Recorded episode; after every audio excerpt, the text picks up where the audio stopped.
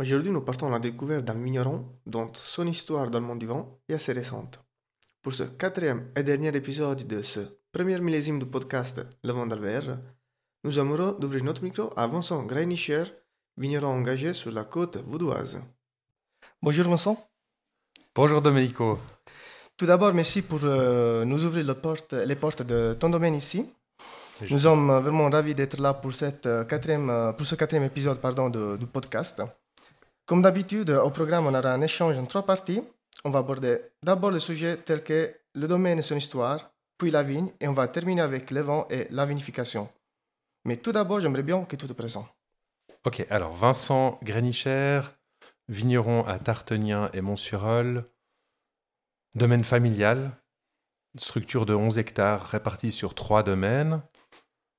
J'ai fait le parcours professionnel un petit peu assez standard, hein, avec un CFC viticulture, Changins, école supérieure Changins, viticulture, œnologie, brevet caviste, et une expérience à l'étranger, et puis ensuite de la pratique sur le terrain, de l'armée, officier au bataillon carabinier 1, et reprise du domaine en 2011, donc maintenant ça fait 11 ans que je suis à la tête des deux domaines, 3 maintenant. Très bien. Pourrais-tu nous expliquer un peu l'histoire de tes domaines? Parce que toi, tu possèdes 3 domaines aujourd'hui. Alors, un domaine en propriété, d'accord, le domaine de Panlou, et 2 domaines en location, le domaine Escordelière à Mont-sur-Rolle et le domaine de Famelan à Mont-sur-Rolle également.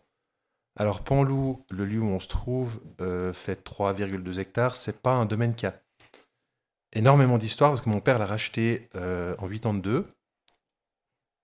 Il l'a amélioré, agrandi. C'était avant une toute petite cave et un tout petit domaine qu'il a racheté ensuite des parcelles pour garder un domaine qui reste identitaire et relativement petit sur le mi-coteau et le haut de Tartegnin. Domaine de Panlou. Donc Panlou, le lieu-dit s'appelle Panlou. On nous pose souvent la question, ça je le précise. Le lieu-dit s'appelle Panlou et la légende raconte que le dernier loup a été capturé sur nos terres. Et l'emblème du loup est resté. C'est une légende, hein, j'ai jamais rien trouvé qui la vérifiait aux archives cantonales nulle part, mais c'est la légende du lieu-dit qui se nomme comme ça. Alors le domaine date des années 80, il a été transformé dans les années 90 avec l'agrandissement d'une cave et évolué avec... C'est le domaine qui a le plus évolué au niveau des différents cépages sur le domaine. Les autres domaines sont restés assez identitaires sur les cépages tels que Chasselas, Pinot, Gamay, Grain Noir. Panlou, on a un petit peu élargi, on a du Chardonnay, du Pinot Blanc, maintenant du Sauvignon Blanc, les Gamay, Grain Noir, Merlot et bien sûr Chasselas. Donc on a une gamme un peu plus diversifiée sur ce domaine qui correspond également à un domaine qui a peut-être moins de tradition et de patrimoine. Donc on peut se permettre d'innover un peu plus. C'est sur les domaines qui sont plus... Il y a plus d'histoire, on respecte aussi l'histoire et la tradition à travers les cépages qui s'y trouvent, en l'occurrence notre fer de lance et notre identité, le Chasselas, bien sûr. Très bien. Donc, tu nous as dit que niveau formation, c'était un parcours plutôt classique, entre guillemets. Donc, tu as dit un CFC en viticulture. As-tu un autre diplôme en œnologie, en ingénieur œnologue? Alors, je n'ai pas fait l'école d'ingénieur, d'accord, j'ai fait le diplôme de l'école supérieure de Changins. Oui. Et puis, le bagage est bon, très bon, pour se lancer par la suite. J'ai fait une expérience aux États-Unis. J'aurais voulu en faire plus. Je manquais peut-être un petit peu de curiosité à l'époque. Je suis devenu plus curieux avec les années, mais après, c'était un peu tard pour partir. J'en ai fait une à Napa Valley, ce qui est déjà bien. Mais j'aurais bien voulu en multiplier... plusieurs, en avoir une ou deux autres, ça aurait été enrichissant pour le domaine et pour moi-même. Donc maintenant, quand je pense que je me suis égaré, puis j'ai oublié ta question de base qui était... la question de base, c'était si tu avais tes diplômes, oui, et tes expériences à l'étranger. Voilà. Bah, en fait, l'expérience du terrain est vraiment la plus importante. Moi, je suis sorti de Changins avec plein de certitudes, en se disant... j'ai tout compris, je sais comment faire du vin, on va arriver au domaine, je vais faire ça, ça, ça, et ça va être formidable. Et puis, en fait, non, je me suis bien planté. Mais je pense que c'est important pour avancer. Mon père a repris la profession à l'âge de 16 ans, alors qu'il était parti sur un autre métier. Mon grand-père, que je n'ai jamais connu, est décédé d'un accident de tracteur dans les vignes. Et il a dû reprendre un domaine où il était vigneron tâcheron au pied levé. Et il n'a pas eu la chance de bénéficier de ma formation. Il a appris sur le tas. Il est devenu propriétaire, puis locataire. Donc, il a construit l'outil de travail. Et il a travaillé à la vigne où il a des magnifiques connaissances. Et puis à la cave, il avait un ami qui lui aidait, puis il travaillait un peu sur le tas. Alors, quand je suis arrivé avec mon diplôme et ma petite formation, il m'a un peu laissé faire. Et puis, il m'a laissé faire mes conneries en toute liberté, ce qui fait que j'ai fait mes bêtises. Enfin, mais je pense que j'ai appris en pratiquant vraiment. Et j'apprends encore beaucoup chaque année, sur chaque millésime et en dégustant beaucoup. Donc en 2012, sauf erreur, c'était ton premier millésime ? Non, j'ai repris en 2011, mais okay. J'étais déjà sur le domaine avant. Oui. J'ai fait pas mal de millésimes avant, puis je travaillais en collaboration avec mon père en sortant de Changins, donc 2003, 2004. Le premier millésime que j'ai vraiment fait 100%, alors 2003, je ne l'ai pas fait. J'y participais, et puis c'était peut-être pas le millésime le plus facile à aborder. Pour quelle raison ? Parce qu'il a fait une chaleur comme 2022. Ouais. Et puis, on avait des vins chauds avec peu d'acidité, avec des tanins compliqués sur les rouges. Je trouve qu'il y avait beaucoup de tanins secs en dégustant par la suite sur les 2003. Puis on les a peut-être pas forcément bien gérés parce qu'on cuvait, on se disait c'est mûr, on y va, on tire, on les cuvage. Puis après, les tanins, c'est un peu compliqué. Et à chaque millésime, on apprend. Et je pense que 2003 m'aura servi pour 2022, où on a travaillé aussi sur une année qui, bien que tous les millésimes soient différents, il y a quand même quelques similitudes, et notamment au rapport de l'acidité, la fraîcheur, les dates de récolte, toutes ces choses qu'on apprend. Puis 2022 était une année quand même assez challenge au niveau de plein de paramètres. Ouais. Et 2003 aura probablement servi pour le 2009. Ouais. Je voulais rebondir sur ton expérience aux États-Unis. Comment cette expérience a influencé ton parcours ici en Suisse ? Qu'est-ce qui t'a amené cette expérience à Napa Valley ?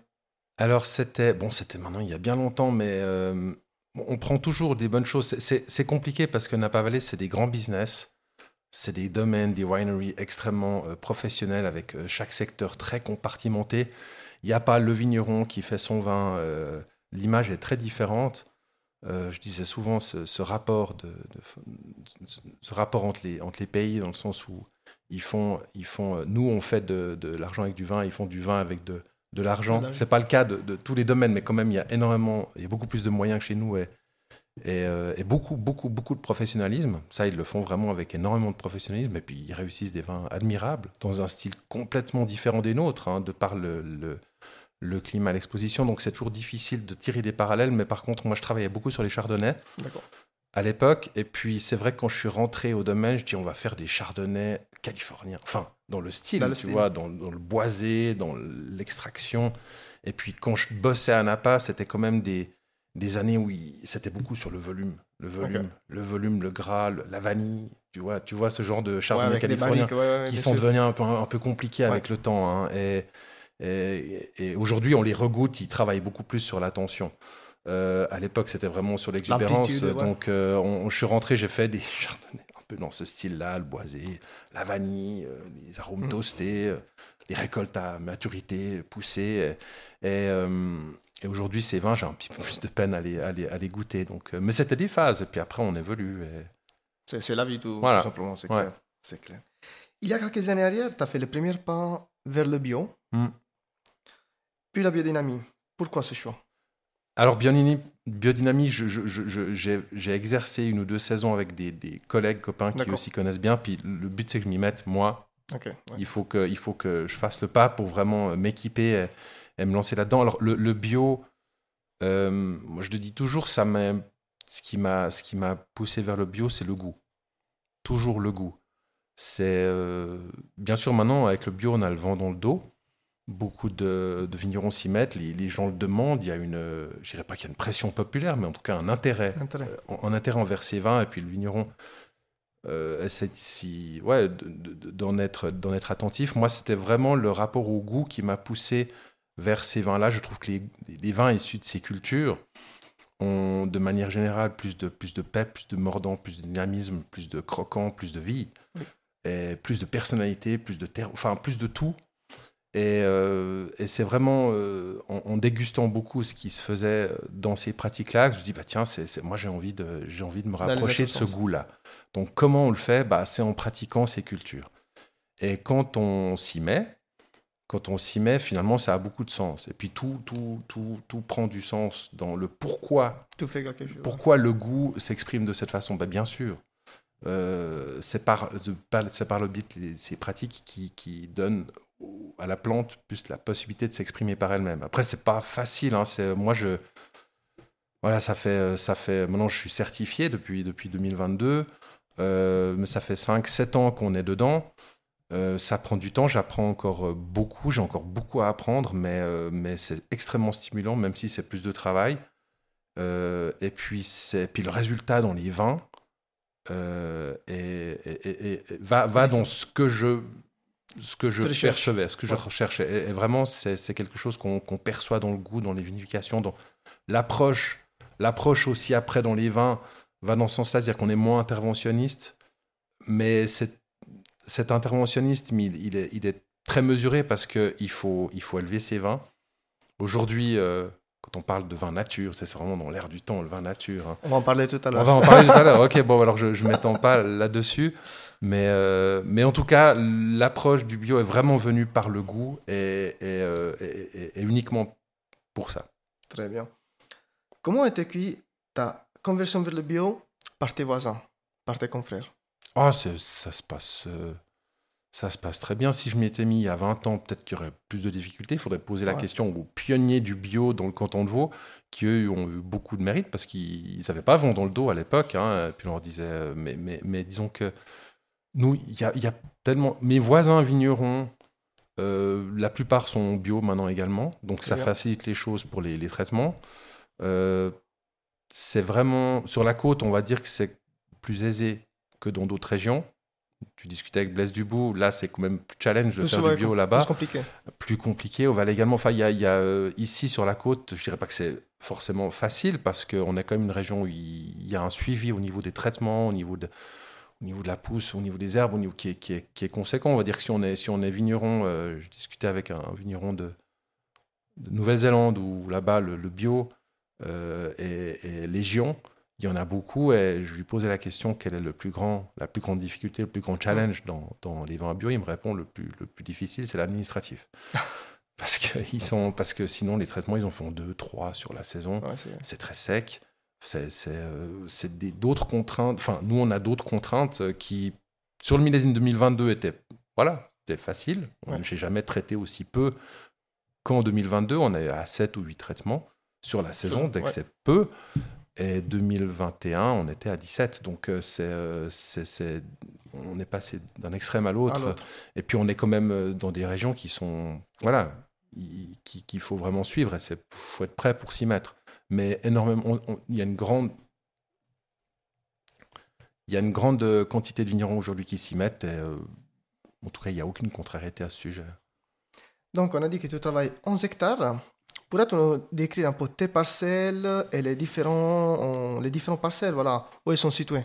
Alors, on est vraiment tous sur un même secteur réparti entre l'ouest de Mont-sur-Rolle et Tartegnin, également l'ouest de Tartegnin. Donc, c'est un bandeau qui va du bas en haut. C'est-à-dire que j'ai 3 domaines à 3 niveaux, 3 hauteurs différentes. Le dernier que j'ai repris en location l'année dernière, c'est le domaine de Famelan, qui est plutôt sur les bas de Mont-sur-Rolle, qui fait 4 hectares et demi avec des parcelles qui se joignent. Donc c'est relativement facile à cultiver parce qu'il n'y a pas 15 000 parcelles dans tous les sens.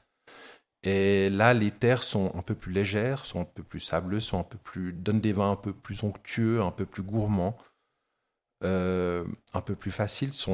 Et puis plus on monte, j'ai le domaine Escordelière qui se trouve plus haut. Là, les terres sont plus lourdes, plus argileuses, plus collantes, plus de limon. Et puis, plus vous montez à hauteur de Tartegnin, plus on est dans ces personnalités de sol.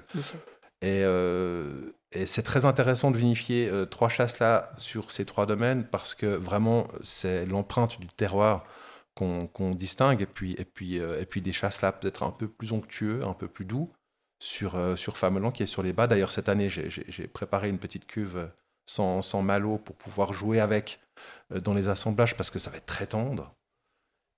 Cordelière et Panlou, qui sont un peu plus hauts, ont plus de réactivité. Surtout Panlou, on est sur des terres où il y a des amers, il y a des aspérités, il y a de la personnalité, il y a beaucoup plus de mordant, beaucoup plus d'intérêt sur le chasselas en fait, hein, parce que le chasselas il aime ça, il aime les terres lourdes où il peut exprimer son terroir, puis amener justement tout son terroir à travers le cépage. Donc c'est vraiment intéressant, parce que j'ai les trois, j'ai toute la montée sur mon surrol tartenien, et on a vraiment des profils de sol qui sont pas complètement opposés, mais on voit vraiment les différences sur le chasselas. Sur les autres cépages, c'est encore autre chose, mais notre baromètre, le chasselas, vraiment, il est intéressant à exploiter sur ces trois domaines. Excellent. Tu viens d'évoquer le domaine de Famelan à Mont-sur-Rolle. Effectivement, pendant la pandémie, Stéphane, il t'a contacté pour reprendre son domaine familial.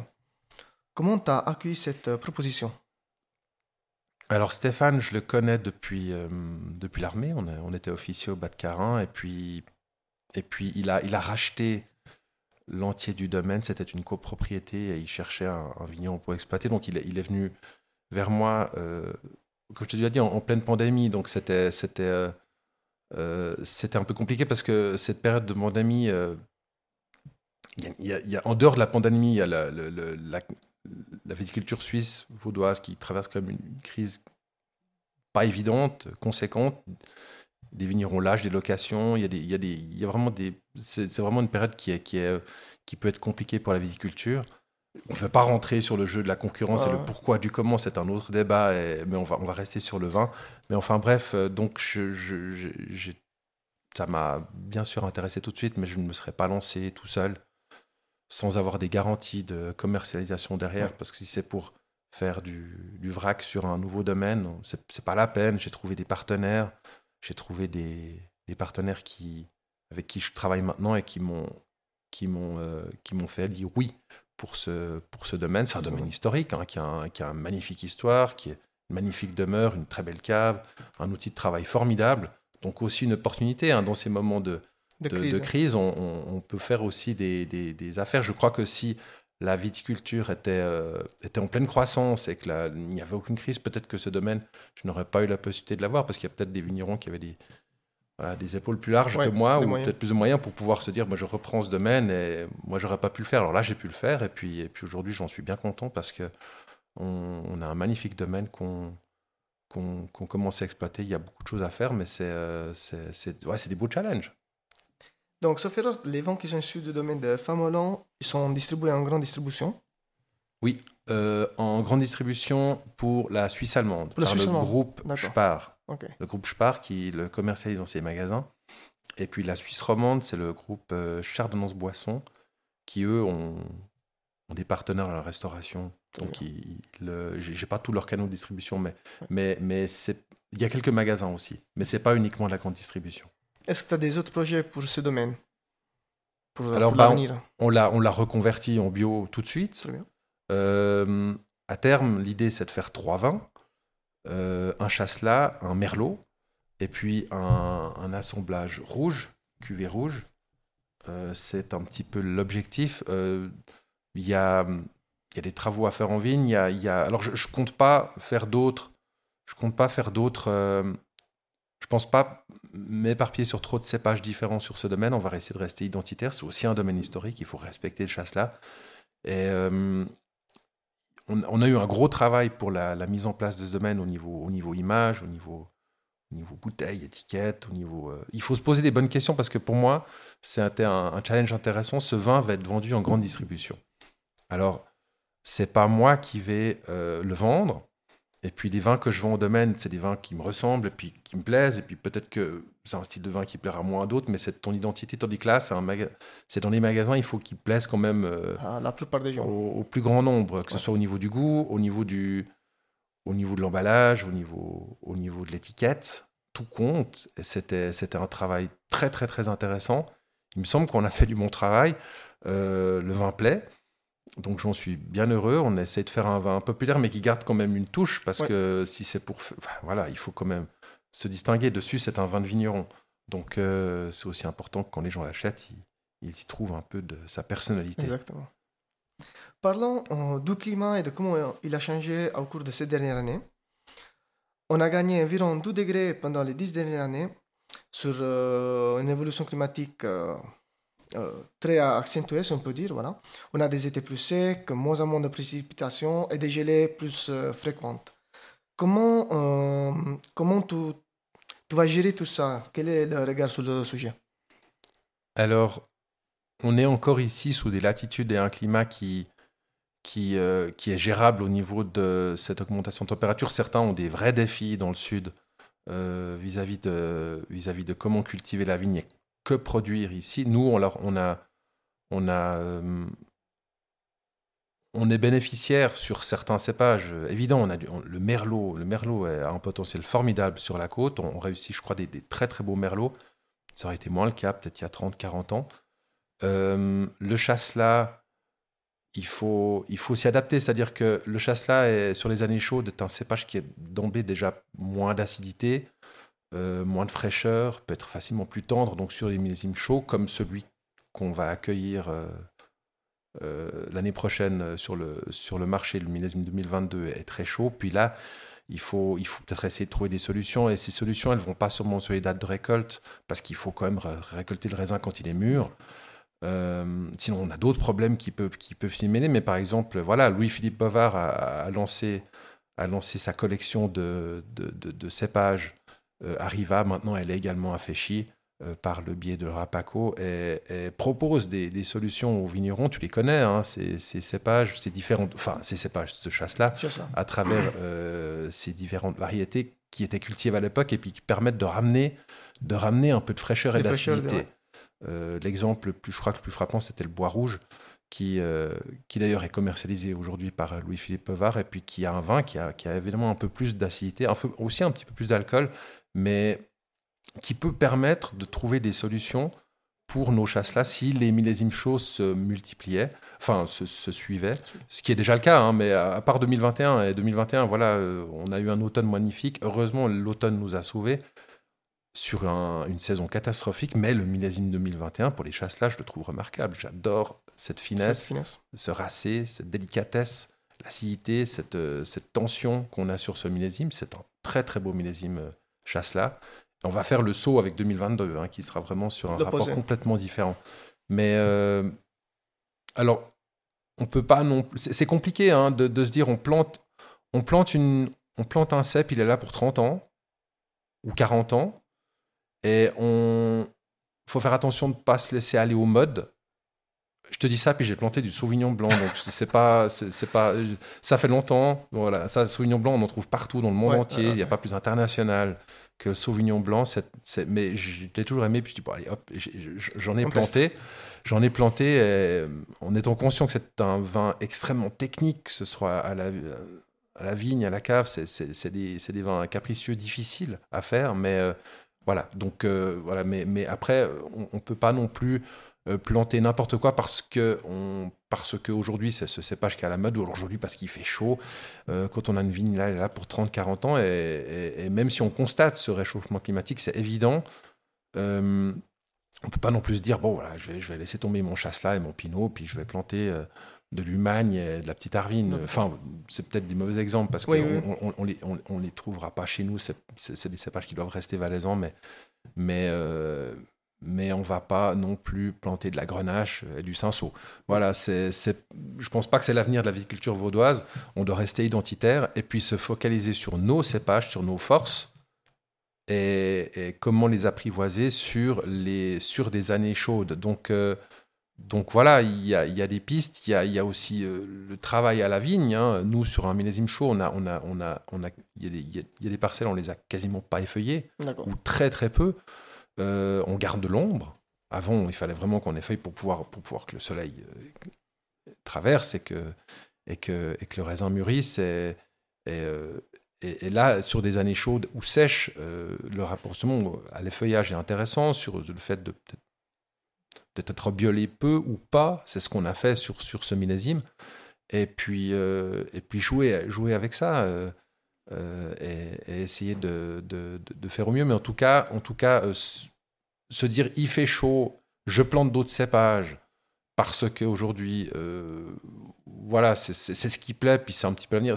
Il faut faire attention. Je crois qu'il faut pas se perdre. Il faut pas se perdre en route. Tu as parlé tout à l'heure d'acidité, de fraîcheur sur le chasselas. Et tu produis une chasselas sur la cuvée à l'origine, dont tu ne fais pas la deuxième fermentation. Pour quelle raison ce choix ? Pourquoi tu as choisi de ne pas effectuer la FML sur le chasselas ? Alors, moi j'aime bien les vins qui ont de la tension, de la fraîcheur, de l'acidité. Et, en fait, c'était ma première parcelle bio sur millésime 2017, où j'avais envie de faire un vin. J'ai pas inventé la recette, hein, ça se faisait déjà, mais j'avais envie de le faire moi. Un vin avec un minimum d'intrants. Je garde minimum parce qu'il a du sulfite, mais autrement, on était en levure naturelle, en alcool naturel, pas de collage, pas de filtration. En gros, il y a du sulfite, et c'est tout. Et de faire un chasselas avec du raisin et rien d'autre. Et mon idée, c'était de faire les deux fermentations et de le mettre en bouteille après coup. Et sur le millésime 2017, c'est une magnifique parcelle sur le mi-coteau de Tartegnin qui s'appelle En Roussillon. C'était des vieilles vignes, c'est des pages où il n'y a pas beaucoup de raisins. Et lorsque le vin avait fini sa première fermentation, je le trouvais déjà ample, assez riche. Et puis je me suis dit que la malo allait l'écraser. Donc, sur le moment, tu sais, c'est des décisions sur le moment. Il n'y a pas de team building. On se dit, qu'est-ce qu'on fait ? Là, on va sonder le marché. Non, je veux dire, sur le moment, je dis, bon, OK, on ne va pas faire la deuxième fermentation. Je mets le sulfite avant. Et ça m'a plu. Le style du vin m'a plu. Le vin a plu aussi aux gens, ce qui est aussi le plus important. Puis ensuite, j'ai répété l'opération parce que comme ça, je vais garder ce style-là. Et depuis, on le fait comme ça, donc toujours sans malo. Et sur 2021, c'est très intéressant parce que 2021, je dis, ouais, c'est quand même une année très fraîche. Il y a pas mal d'acidité, il y a peu d'alcool. On est à 11% volume sur le 2021, ce qui est chouette. Ouais, génial, ça permet de sortir un chasselas digeste, léger. Et puis donc, j'ai gardé ma recette, ce qui fait qu'on a un chasselas qui a comme du mordant, qui est comme un peu sur les agrumes, voire un petit peu la pomme verte. Mais par contre, beaucoup de gras et d'assises en attaque, et puis une finale un peu plus courte. Mais c'est un style de vin qui me plaît, qui plaît bien. Je dirais, mon autocritique sur cette manière de faire, c'est qu'on perd le terroir. D'accord. On perd la minéralité, on perd l'empreinte du lieu. On perd un petit peu l'empreinte du lieu dit sans faire la malo. Ça donne un style. J'ai l'impression que la minéralité s'efface un petit peu. La minéralité propre au chasselas qu'on a l'habitude de trouver sur nos terres s'efface un petit peu au profil du style qu'on a voulu donner. Donc ça, c'est... Puis en même temps, définir la minéralité. Toi qui es sommelier, la minéralité. Je voulais te poser la question. Ça change d'un pays à l'autre, d'une région à l'autre. Parce que nous, on parle de minéralité à travers l'empreinte du terroir, sur le chasselas. Ouais. Et puis, j'ai discuté avec un sommelier belge qui goûtait à l'origine ce week-end. J'étais en dégustation. Et puis, il me parle tout de suite de minéralité sur l'origine. Puis je dis, mais moi, je ne ressens pas la minéralité. Il me dit, si, il y a une empreinte minérale qui est évidente. Alors, je dis, c'est bien, je vais la garder. Parce que pour moi, la minéralité, je l'exprime pas comme ça. Je la ressens pas comme ça. C'est compliqué de définir la minéralité. Je pense que tu serais mieux à même de le faire que moi. C'est même pour moi, c'est compliqué. C'est un mot, on abuse un peu avec ce mot-là. On parle souvent de minéralité, mais qu'est-ce que c'est vraiment la minéralité ? C'est très compliqué. C'est compliqué de définir, de donner une définition de minéralité. Comme tu viens de dire justement, il y a pour ce sommelier à l'origine, il est très minéral, mais toi, pour le vigneron, il n'est pas minéral. Voilà. Du coup. La minéralité, compliqué. Moi j'en parle pour le chasselas. Je serais bien emprunté de le parler sur d'autres cépages. Et sur le chasselas, j'ai l'impression que j'ai un domaine classé premier grand cru, le domaine Escordelière, où là on a une empreinte minérale que je trouve bien, que je trouve marquée, que je trouve magnifique, mais qui s'exprime à travers la deuxième fermentation. Il me semble que si je la faisais pas, je perdrais cette empreinte minérale. Puis quelqu'un d'un autre pays va me dire le contraire. Donc clair que la minéralité, c'est un peu un fourre-tout. Hein. On met le nez dessus, on dit « Ah, c'est minéral ». Oui, mais alors, qu'est-ce que c'est la minéralité ? Telle est la question. Voilà. Quelle est ton approche à la vinification en général ? Alors, plus j'avance, et puis ça, c'est la tendance, enfin, en tout cas, plus j'avance, moins je fais. D'accord. Moins internationaliste. C'est vrai que c'est... ça va aussi dans la logique des marches du travail bio, où je dirais pas qu'on laisse plus s'exprimer la plante, parce qu'on travaille.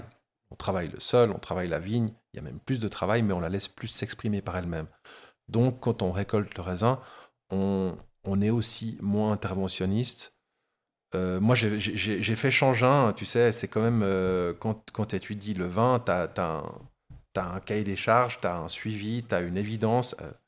Dans les vinifications, voilà, tac, on débourbe, ensuite on met les enzymes, tac, on débourbe, on met le SO2, on met les levures, ensuite on met le SO2. Ouais, c'est très protocolaire. Et puis ça ne veut pas dire qu'on ne réfléchit pas, mais on se pose un petit peu moins de questions. C'est la même chose à la vigne, hein, d'ailleurs. À la vigne, quand moi j'ai appris le modèle de Changins, c'est quand même un petit peu ça. C'est voilà, au mois de mars, on va mettre l'herbicide résiduaire dans les sols, ensuite on va mettre les engrais minéraux, ensuite on va commencer des traitements avec les matières actives qu'on va croiser, tac, ensuite on va faire... Enfin voilà, c'est très, très... Et puis on se dit, je fais du vin, voilà, puis je fais du bon vin, je sais comment le faire. C'est bon, il n'y a pas de problème, je sais faire du bon vin, et puis on dit qu'on fait des vins de terroir. Et puis ensuite, après... On pratique le même protocole en vigne, en cave, et on fait notre vin, puis on sait le faire, puis je dis, voilà, pas compliqué, hein. Enfin... Et puis après, on s'intéresse à autre chose et puis on veut partir sur un autre mode de culture et tout prend plus de sens. Alors on arrête avec ce modèle et puis on part avec un modèle différent. Et forcément, on le retrouve également en cave où on est moins interventionniste. Mais ce moins interventionnisme, si je le prends par exemple par rapport à un vigneron du Jura, s'il me voit travailler, il me dit « Mais t'es super interventionniste, tu fais des vins... » Certaines régions ou certains vignerons qui font des vins, que ce soit en bio, biodynamie ou voire nature, vont laisser s'exprimer le vin beaucoup plus loin, en étant moins interventionniste puis en le laissant plus vivre par lui-même. Nous, on est quand même vaudois par-dessus le marché, et puis on veut quand même des vins tenus, droits, qui soient fins, précis. En tout cas, moi, j'aime bien le vin s'exprimer. Il faut le laisser s'exprimer, mais il faut le travailler quand même. Et puis, c'est souvent le suivi, les vins nature. Toi, tu es sommelier, je suis sûr que tu les aimes et que tu les apprécies. Moi, oui, mais avec pas mal de mesures et de guillemets, et puis souvent pas mal d'appréhension, parce que ça peut des fois être compliqué. Donc voilà, bien sûr, par rapport... Ça dépend. On a arrêté avec les préfiltrations, les fermentations malolactiques en barrique, elles se font au printemps. Si le ministre permet, puis 2022 elles se sont toutes faites à l'automne parce que maintenant elles sont finies, les pH étaient différents, les acidités différentes, donc les malos se sont faits dans le cours, mais on n'est plus dans la systématique où je vais chauffer ma cave pour faire les malos et ensuite les refroidir et puis se dire il faut que mes malos soient faits avant Noël pour que je puisse refroidir la cave et puis qu'au printemps si elles ne sont pas faites, à moins que les vins doivent être mis sur le marché rapidement, donc là on est quand même obligé de faire en sorte que, mais autrement elles se feront au printemps. Et c'est pas grave. Et c'est pas grave. Et le vin n'en sera que meilleur si, bien entendu, il est tenu derrière. Donc, c'est un exemple de tout ce qui fait qu'aujourd'hui, on se rend compte qu'on peut laisser plus les vins se faire par eux-mêmes. On a parlé de SO2, de bio, de biodynamie et de vin nature, justement. Quel est ton regard sur les vins nature ? Je sais pas, beaucoup de méfiance. T'en parleras beaucoup mieux que moi, hein. T'en as goûté beaucoup plus que moi. Moi, ce que je goûte, c'est intéressant, hein. C'est intéressant. J'ai quelqu'un qui me disait, qui tient un restaurant à Lausanne, qui me disait, mais les vins nature, tout le monde en parle, mais personne en boit. Alors, je sais pas si tu partages cette opinion, peut-être pas. C'est compliqué parce que beaucoup de vignerons qui sont bio font leur cuvée nature. Et ma femme me dit, mais fais le tien, il y a une demande, des gens parlent. Je dis, ouais, mais je sais pas, j'ai encore pas... Alors sur un rouge, oui, c'est peut-être plus facile de faire un vin nature rouge, par exemple sur un Gamay, ou même sur les Gamay, voire les Gamay, s'y prêtent très très bien. Mais sur les blancs, c'est un exercice de style, j'en goûte beaucoup, c'est toujours très intéressant. Mais les oranges, tu comprends, il y a aussi l'intérêt sur les oranges, c'est très intéressant, mais j'ai pas eu l'étincelle en goûter souvent de dire j'ai envie de faire ça. Ouais. Alors si c'est pour faire un vin parce qu'il y a une certaine tendance, pour l'instant non, peut-être que ça évoluera pour le moment. Je m'en méfie des vins nature parce que quelquefois, tu comprends, c'est un petit peu des vins qui peuvent vivre par eux-mêmes et puis qui peuvent se profiler sous certains défauts qu'on considère en tant que professionnel comme défauts, mais que toi, tu vas décrire, pas comme qualité, mais que tu vas décrire au sens gustatif et qui va lui amener des choses intéressantes ou pas. Hein, les défauts, tu les connais aussi. Et puis tout d'un coup, nous, on est peut-être plus à traquer le défaut en tant que vigneron, en tant qu'œnologue, et puis quelquefois à tort, des fois on va trop loin, hein, il faut. Mais disons que je trouve que des fois ça peut être compliqué, les vins nature, donc je suis pas prêt à ça. Mais par contre, j'admire ceux qui font l'exercice et qui le réussissent parce que c'est pas forcément facile. La question est, était-il juste de parler effectivement de vin nature et d'autres vins?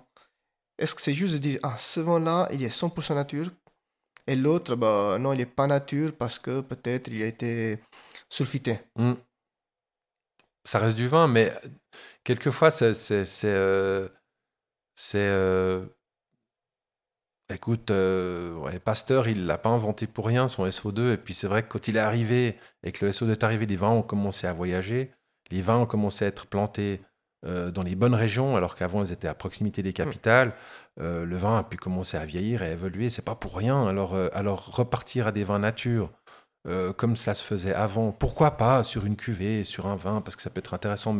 Mais ce créneau, pour moi, reste extrêmement minoritaire et puis reste intéressant à découvrir. Mais là, par contre, pour le coup, j'ai plus l'impression que c'est une mode et puis que ça risque de s'effacer par la suite. Donc c'est quelquefois genre ce vin c'est un peu compliqué, ça sent un peu le cheval, ça sent un petit peu, c'est un petit peu oxydatif. Ah c'est un vin nature, ah c'est merveilleux, ah, c'est un vin nature, ah non c'est superbe, c'est un petit peu. Ouais, souvent on utilise le mot nature pour accepter comme excuse les mille défauts. Oui peut-être. Dans le verre. Ouais voilà, donc je suis pas très objectif et j'ai peut-être pas goûté les bons ou ceux que j'ai goûtés étaient peut-être bons mais j'ai pas eu la flamme. Voilà, un peu moins pour le moment. Est-ce qu'il y a un de tes vins qui t'a le plus surpris, celui qui t'a le plus marqué, et pourquoi? Aïe, j'aurais dû me préparer à cette question. Le vin qui m'a le plus... Écoute, c'est difficile d'en choisir un parce que tous les vins, il y a pas une recette qu'on applique d'année en année et puis que tout d'un coup on retrouve. Il faut avoir une ligne dans ces vins. Mais il y a des vins où on progresse beaucoup. Par exemple, si je prends le chardonnay, voilà, le chardonnay, on a. Mon père était un des premiers à avoir du chardonnay en barrique à l'époque. C'est un chardonnay barriqué depuis toujours. Moi, j'arrive sur le Maine, je continue à faire mon chardonnay barriqué. J'étais en Napa Valley, je suis rentré, je fais du chardonnay californien, tout. Puis après, on évolue. Et le chardonnay a pas mal évolué sur les années parce que avant, je faisais plus quelque chose de systématique. Je le faisais sans malo pour garder la fraîcheur, élevé en barrique.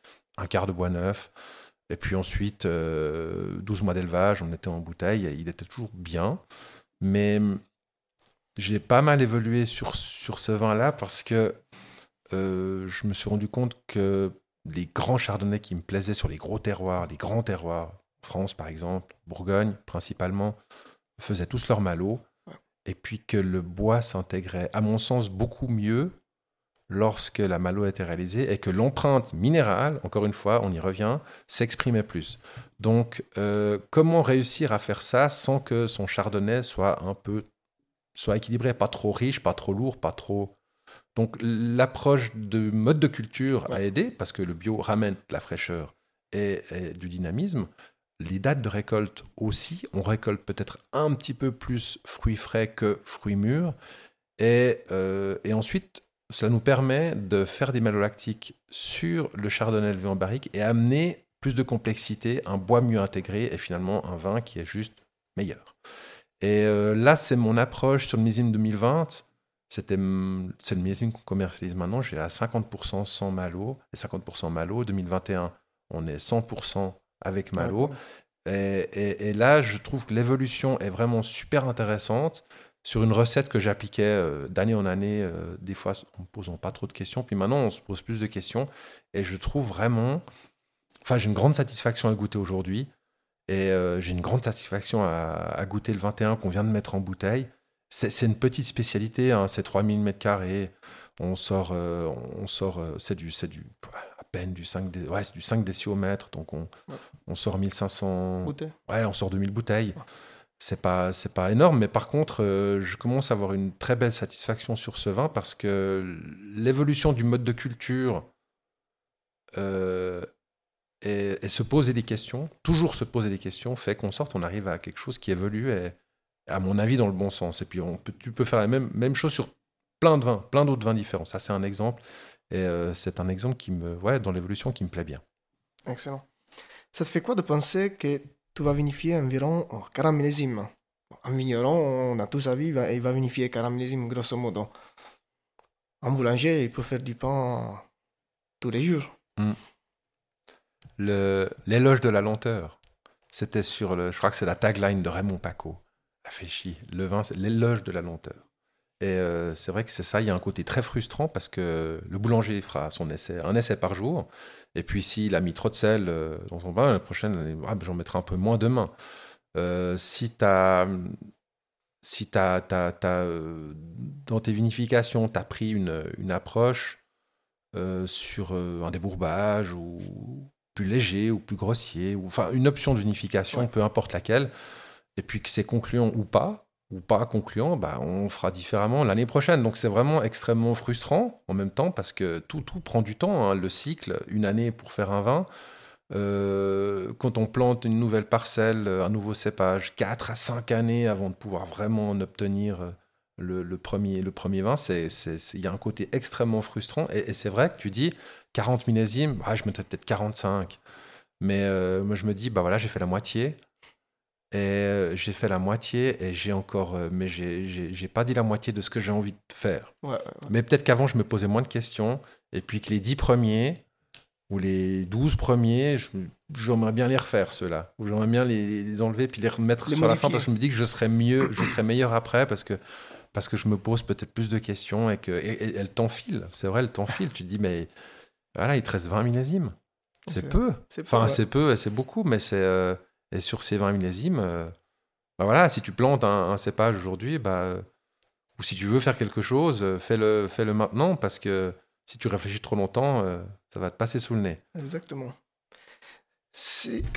Pardon. Qu'est-ce que c'est pour toi un grand vin? Donc, on a parlé beaucoup de minéralité, de terroir, mais est-ce qu'il y a des autres paramètres? Non, l'émotion. L'émotion quand tu bois un vin. Le vin te procure, c'est des procureurs d'émotions. Le vin va te procurer de l'émotion et tu le trouveras grand dans cet instant. Et puis, les grands vins, enfin l'étiquette grand vin, les bons vins sont sur plusieurs. Il y a plusieurs catégories. Hein. On peut avoir un plaisir énorme avec un gamay sur le fruit.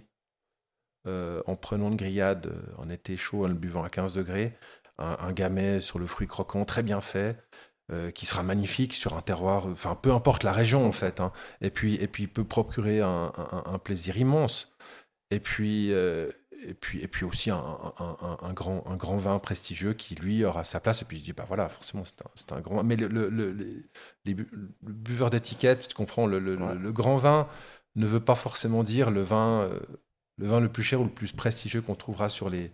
Moi, j'ai bu un vin dans un restaurant qui venait du nord de l'Espagne, fait avec le cépage la Mancia. Ouais. La Mancia, oui, je connais plus que moi. La région du Bierzo. La région du Bierzo. Veronica Ortega. Tu connais? Oui, je connais. Ouais. Ouais. Alors, elle fait un vin, c'est une complantation. D'accord. Rouge et blanc, sur la même parcelle. 85% de rouge et 15% de blanc. Récolté en même temps, c'est une complantation blanc-rouge. Et c'est un vin pas très haut en alcool, avec une couleur légère. Et puis j'ai goûté ce vin et je l'ai trouvé dingue. Il m'a impressionné de par sa légèreté, sa délicatesse. Bon, c'est des vieilles vignes, c'est aussi un élevage en barrique, mais très très modéré, très léger. Et le vin m'a procuré énormément d'émotions sur le moment. Pour moi, c'était un grand vin. Voilà. On arrive à la fin de ce 4e épisode. Je te remercie infiniment pour le temps que tu nous as dédié, mais j'ai encore 2 petites questions pour toi. Est-ce qu'il y a quelqu'un dans le monde du vin suisse que je dois absolument interviewer? Aïe, aïe, aïe, aïe, aïe. Bon, il n'y en a que un, mais il y en a plein. Bah, si tu as plusieurs, trois, le top 3, selon toi. Écoute, il y a... Bon, alors je veux dire, mais ceux que j'aime bien, dans les gens intéressants... Bon, moi j'aime beaucoup Raymond Paccot, parce que je trouve qu'il est super intéressant, et il parle bien. J'aime bien mon pote Fabrice Simonet dans le petit château, lui, qui est incroyablement dynamique, qui fait des choses superbes, et puis qui est inspirant. Et autrement, on va l'être, on a déjà un ou deux. Qui je pourrais citer dans le Valais, mais ou ailleurs que je connais. Mais c'est sur une personne que je connais personnellement, mais le troisième. Écoute, on reste déjà avec ces deux-là. On reste avec ces deux-là. Ça va. J'aurai des noms, mais après il va y avoir des blancs, puis tu vas te dire, oh, dis donc, c'est un peu long ton émission. T'inquiète pas. Et dernière question, est-ce que tu as un livre à nous conseiller? Alors, c'est pas un livre, mais il a quelques temps ce livre, mais c'est Les Ignorants.